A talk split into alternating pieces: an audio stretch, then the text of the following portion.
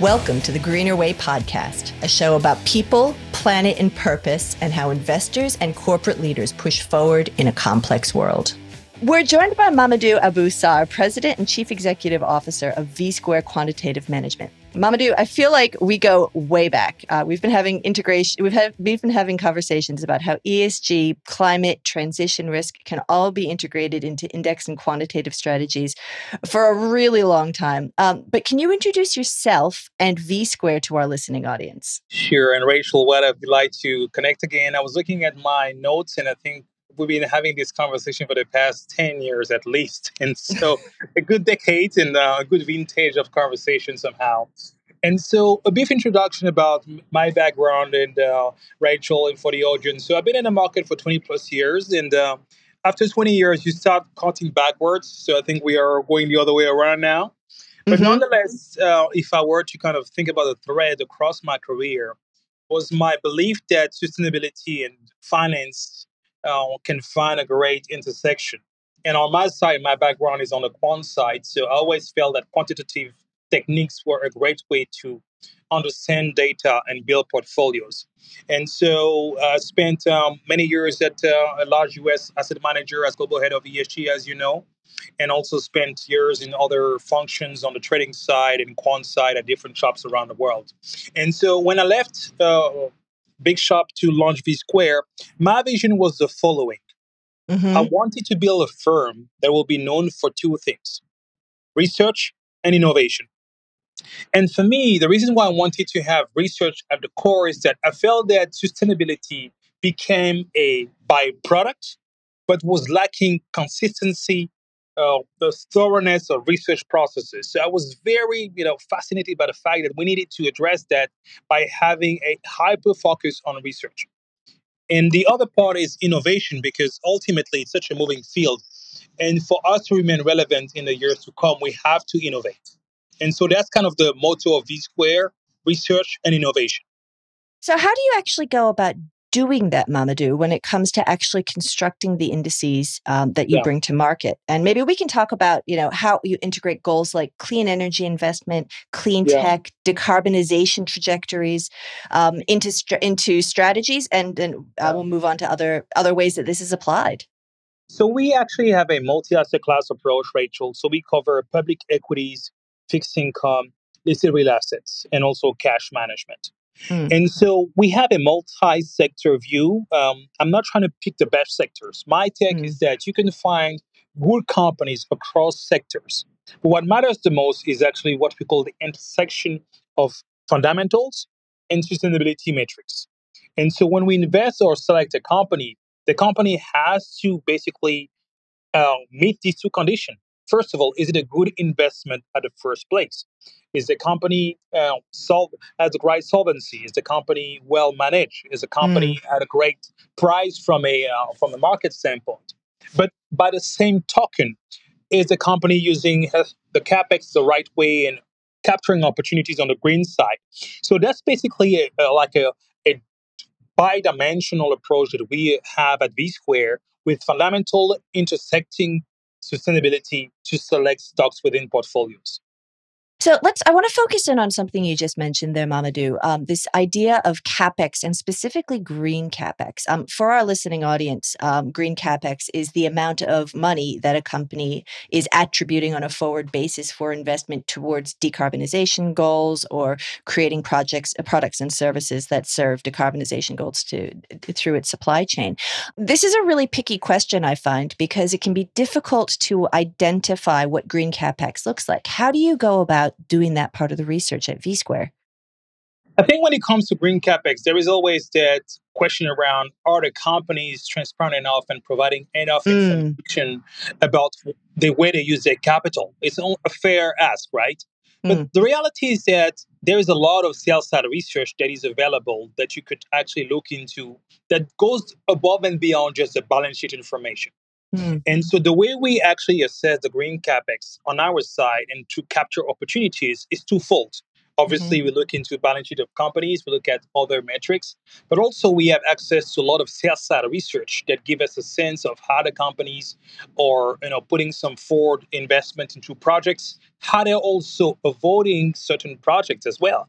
Because when you see the way the balance sheet, you know, as you kind of go and double click on numbers, you realize that a lot of energy companies are divesting from fossil fuel intensive projects and reinvesting in greener projects. Mm. So we use a multi data point uh, approach, Rachel, to capture that. And mm-hmm. then we that allowed us to get some a higher confidence level around how companies are pivoting to capture that opportunities on the renewable side. So, Mamadou, let's talk about this uh, specifically through the lens of, of one country, Australia. Um, yeah. How prepared or how, what is the opportunity set available within Australia yeah. to pick up on these big, um, on these big thematics? Well, Australia for me is, a, is an exciting market when it comes to renewables. First of all, you have a range, a diverse range of renewable sources in Australia. Mm. Solar, wind, hydro, geothermal, bioenergy. And today you already have 2.5 million of households that already have their solar panel on the roof. And if you adjust that by the size of the population, that's already a decent number. Mm. And the part that I'm excited about, if you look at the renewable energy that uh, part of the energy mix, it was accounting for around 21% of the Australian total electricity generation in 2020. 21%. Now, mm-hmm. that number, if I want to take you back to uh, 2010, was only around 7, 6 to 7%, uh, Rachel. So you've seen mm-hmm. a steep growth in terms of the part of renewable into the energy mix. And I think this is a great testimony that you have different mechanisms in Australia that incentivize households, but also investors to use renewable energy or be part of uh, projects um, within the market. I always love the statistic. There's, a, as you say, about 20 million rooftop solar installations here in Australia, and there's about 10 million in the entire state of California. So, on an on an absolute and a relative basis, Australia has a lot going on when it comes to renewable uptake, don't we? I agree. Um, so beyond that, like I, you know, beyond sort of those that the sort of the raw statistics in terms of renewable power, how does that get channeled into individual company decisions, Mamadou? Are there opportunities around either renewable energy providers or energy companies in Australia, the infrastructure space? How does that then further get that broken down? Yeah, the reality is that the same way you mentioned uh, California, California has a lot of incentive for renewables. Mm. And Australia also has a range of incentive. And I'm not sure that all the investors are aware, or even the audience are fully aware of these opportunities. Well, the first one is that the government set a very ambitious goal mm. to have renewable energy representing at least 50% of the country electricity uh, energy mix on the electricity side by 2030. It's a very ambitious goal, which requires incentive mechanism. Mm-hmm. So the first incentive mechanism is actually on the tax side. You do have some tax rebate. You also have some tariffs in and other incentives that are part of the, the loan interest rate level that are offered to any companies or businesses eager to use renewable energy. Mm-hmm. And the second part is the uh, renewable energy target RET, which mm-hmm. allow the government to actually support projects and also incentivize private and, and public partnerships, Rachel. So mm. these two mechanisms for me are great levers to be used to be catalysts within your market you know not to uh, not to keep spouting statistics but you know we recently covered in fs sustainability a report by the clean energy investor group um, who did some modeling suggesting that um, it is entirely possible to decarbonize australia's national energy market in line with the 1.5 degree target by 2050 um, with about a half a trillion dollars of investment uh, which is a which, it's interesting to have that kind of modeling and research. And you know they they've predicated their modeling on using existing commercial technology, solar, yeah. you know, onshore wind, offshore wind, hydro pumped, um, you know, pumped hydro storage, that sort of all, all of those available technologies. But it was interesting, and to bring in your point about public-private partnerships, yeah. um, how where does the balance lie between private investment? public investment and making sure that one side isn't crowding out the other yeah, no, that's a that's a fair ask and a fair question. And for me, um, I wrote an, I wrote an op-ed not too long ago, and my question in my op-ed was: renewables are we ready for prime time?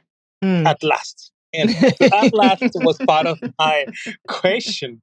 And it was not a rhetorical question, but I was kind of posing that very important question. If we have mm. these ambitious goals by 2050 or 2030, are we actually ready? Mm. And I kind of raised a couple of flags that are also relevant for Australia. Mm. The first flag is the capital cost. And the capital cost is still too high for renewables. And therefore, if we want renewable to be a legitimate alternative, we'll need to have a lower barrier to entry or more participants to lower, lower the cost of capital. So that's the number one. Number two is the lack of infrastructure, especially around storage of energy and then the leakage that is an issue when it comes to uh, renewable energy. And this is where a public and private partnership makes sense because on the infrastructure side, government tends to have a longer view as opposed to private companies who are operating quarter to quarter. And for renewable infrastructure, given the cost and the long term um, uh, need that you have there, this is where by partnering with private companies, the government can have an ability to seize market opportunities, but also support long term infrastructure by providing loans and long term uh, cost structure that can enable uh, infrastructure projects to support renewables. Mm. And last but not least, for this to work, it has also to become a global market. And I know we're talking about Australia, but a planned field around renewables will actually help the market overall. If you mm. harmonize regulation, you're likely to have more entrant coming in and working in local projects. So one example that comes to mind was the work that Tesla did in South Australia mm-hmm. uh, on the lithium battery. And then within, you know, a period of few months, they were actually able to plug in and then um, support some high energy uh, uh, output out of the lithium battery produced from South Australia. So that's just mm-hmm. one example amongst many, Rachel. But mm-hmm. it shows that if you have a playing field and you incentivize other players to come in your market, it mm-hmm. creates mm-hmm. more competition, but also more opportunities by the same token. I love um, I love that you pick up on this idea of readiness, Mamadou, because uh, one of my favorite lines from Hamlet is "the readiness is all." Um, is there is there a metric and a quantitative strategy for measuring readiness from your perspective? Ah, it's a tough one, right? uh, readiness is basically, uh, I would say, it's a, both an absolute and, and a relative measure. Mm. Um, why is it an absolute measure? Being ready in Australia means something different than being ready in place like France or being place like uh, Germany or the US, mm-hmm. right? So um, sometimes the readiness is having the right regulatory framework in place that mm. allows you to have a stable market that is operating with the right legislation and the right uh, oversight. That's one mm-hmm. way of thinking about readiness. Mm. But for me, readiness, because I believe in the power of market, is having a free market where the price is reflective of the opportunity set. And that's what we're lacking today. There's still a lack of participants who lower mm. the price mm. and a lack of user, um, you know, usage across the mm. board to make it a very a, a true alternative for me, mm. an alternative is when you tip over the 50%, just from a, a statistic number. You need to be above 50% of, uh, of, of, energy mix that are generated by renewable to think this as a viable alternative. Mm. Once we mm. get to that magic number, I think we will be in a place where competition will be more intense and the price and opportunity will be more vivid. Mamadou, we focused a lot on this interview so far, talking about um, commercial grade technologies that are available today and how that feeds into an investment strategy. But how about that role of innovation? Um, yeah. How do you assess, um, you know, R and D that companies are making, um, or you know, developments in technology that may uh, may not yeah. be commercial or proven today, but may be an investable yeah. thematic or uh, going forward? This is a prerequisite because for us to get to net zero, most of the technology we are talking about are not yet developed or even not yet discovered. Mm. And um, I think this is where the role of private equity is very critical because a lot of these companies that are early stage or even still in incubation phase will need capital and mm-hmm. it will mm-hmm. need patience as well. Mm-hmm. And it's very hard when you have a sense of urgency to create new technology and in a market demand that is in a way emerging. But I think we need to have this technology being supported, being invested, knowing that not all of them will work right? It's like in life science, whenever you see this project, you have phase one to phase five being before being able to be commercialized. I think it's going to be the same with renewable and clean tech. Mm. Uh, it will require investment and a bit of patience, and also a sense that not all the technology that will come out will be the right technologies, and mm. we'll probably need a couple of iterations to find the best technology out there. Mamadou, when you're evaluating all of these different strands that we've been talking about today, um, are there times where it's uh, more appropriate to invest using a, a, listed equity? Is it more appropriate to use um, a bond or a fixed income yeah. strategy, or as you say, yeah. you know, cash and other strategies? Again, you know, it's it's interesting yeah. to have a multi asset manager uh, in a conversation on this. Well, there's there's opportunities in all asset classes. So mm. fixed income, at least, is easier in a sense that you can tie the use of proceeds to very specific projects. Mm. Right. So if you select a green bond, for example, you know that the proceeds are used to address, you know, climate change, and at least you can tie that with very specific outcome. It's the same with municipal bonds in the U.S. and other type of project bonds that are out there. You could tie the outcome to very specific projects. Mm-hmm. Now, on the listed side, it becomes more complicated unless you have a company solely focusing on renewables. Mm. And as you know, some of the early players didn't see the light, and, and we've seen a lot of failures and bankruptcy in just solar energy, for example, right? And so often what you tend to realize, Rachel, is that the larger conglomerates and large energy companies tend to pivot and use part of their capex into green project and renewable. That's one way mm-hmm. to look at it. Or you need to go to smaller capitalization, micro cap, and even non-listed where you have tremendous opportunities on the private market side so to your point having a multi-asset class approach is paramount mm-hmm. to capture opportunities but you need to have the right due diligence process in place to in a way assess these opportunities um, accordingly Excellent. Well, Mamadou, as we come to the close of our time together, I want to ask you one question uh, because it can feel really overwhelming when we're looking at the topic of climate change and climate risk and the negative impacts um, on our, our planet and our communities. Um, what makes you hopeful and what makes you excited as you're developing these strategies and doing this research? Well, what you know keeps me up at nine and at night and give me that smile in the morning is that we haven't tried everything. Mm. And I'm a eternal optimistic. That's the way I'm wired. Uh, actually, I, am French living in America, so I have the uh, French pragmatism and the American enthusiasm within my my way of, of, life, right? Which is very weird, but that's the way I operate. So, because we haven't tried everything, I'm mm. excited about what we have ahead of us, Rachel. Well, as an American person who's also lived in France, I can I can meet you coming from the other direction on that. Wonderful. Mamadou Abou Sarr, V Square Quantitative Investment Management. Thank you so much for joining us today. My pleasure. Thanks for having me. Thanks for listening to the Greener Way podcast. If you like today's show, remember to rate and review us on your podcast platform and make sure you're subscribed so you don't miss an episode. Any feedback? Contact us on podcast at fssustainability.com.au. I'm Rachel Alembakis. The Greener Way podcast is a product of FS Sustainability, a show about people, the planet, and investing in our collective future.